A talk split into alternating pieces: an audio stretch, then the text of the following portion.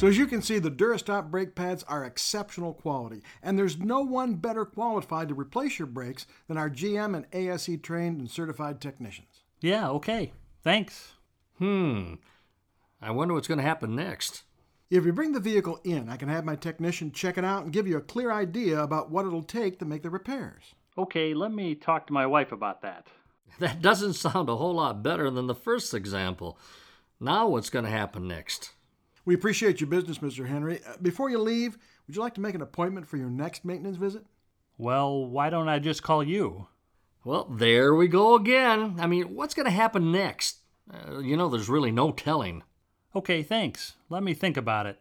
I want to go over this with my spouse first. Now, these are all examples of things that we've heard customers say.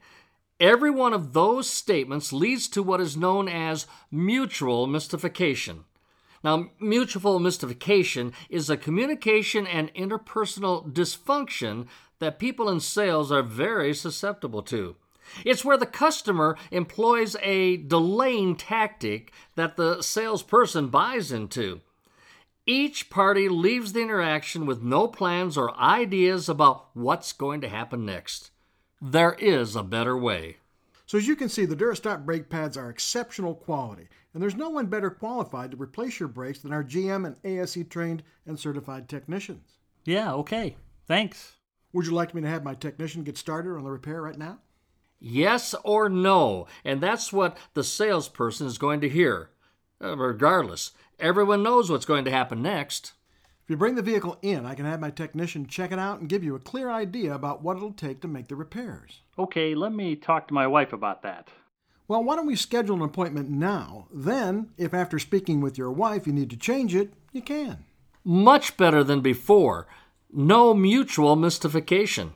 We appreciate your business, Mr. Henry. Before you leave, would you like to make an appointment for your next maintenance visit? Well, why don't I just call you? Why not put the burden for remembering on my scheduling system? We can make an appointment now, and I'll call you a day or two ahead of your appointment for you to confirm or change should you prefer. In every case, our service provider has asked a question or made a request that has enabled him to get a clear fix on what will happen next. Now, it might be the customer will act in a way that the service provider would like, or it might be that he won't. Uh, either way, the service provider is clear about what to expect.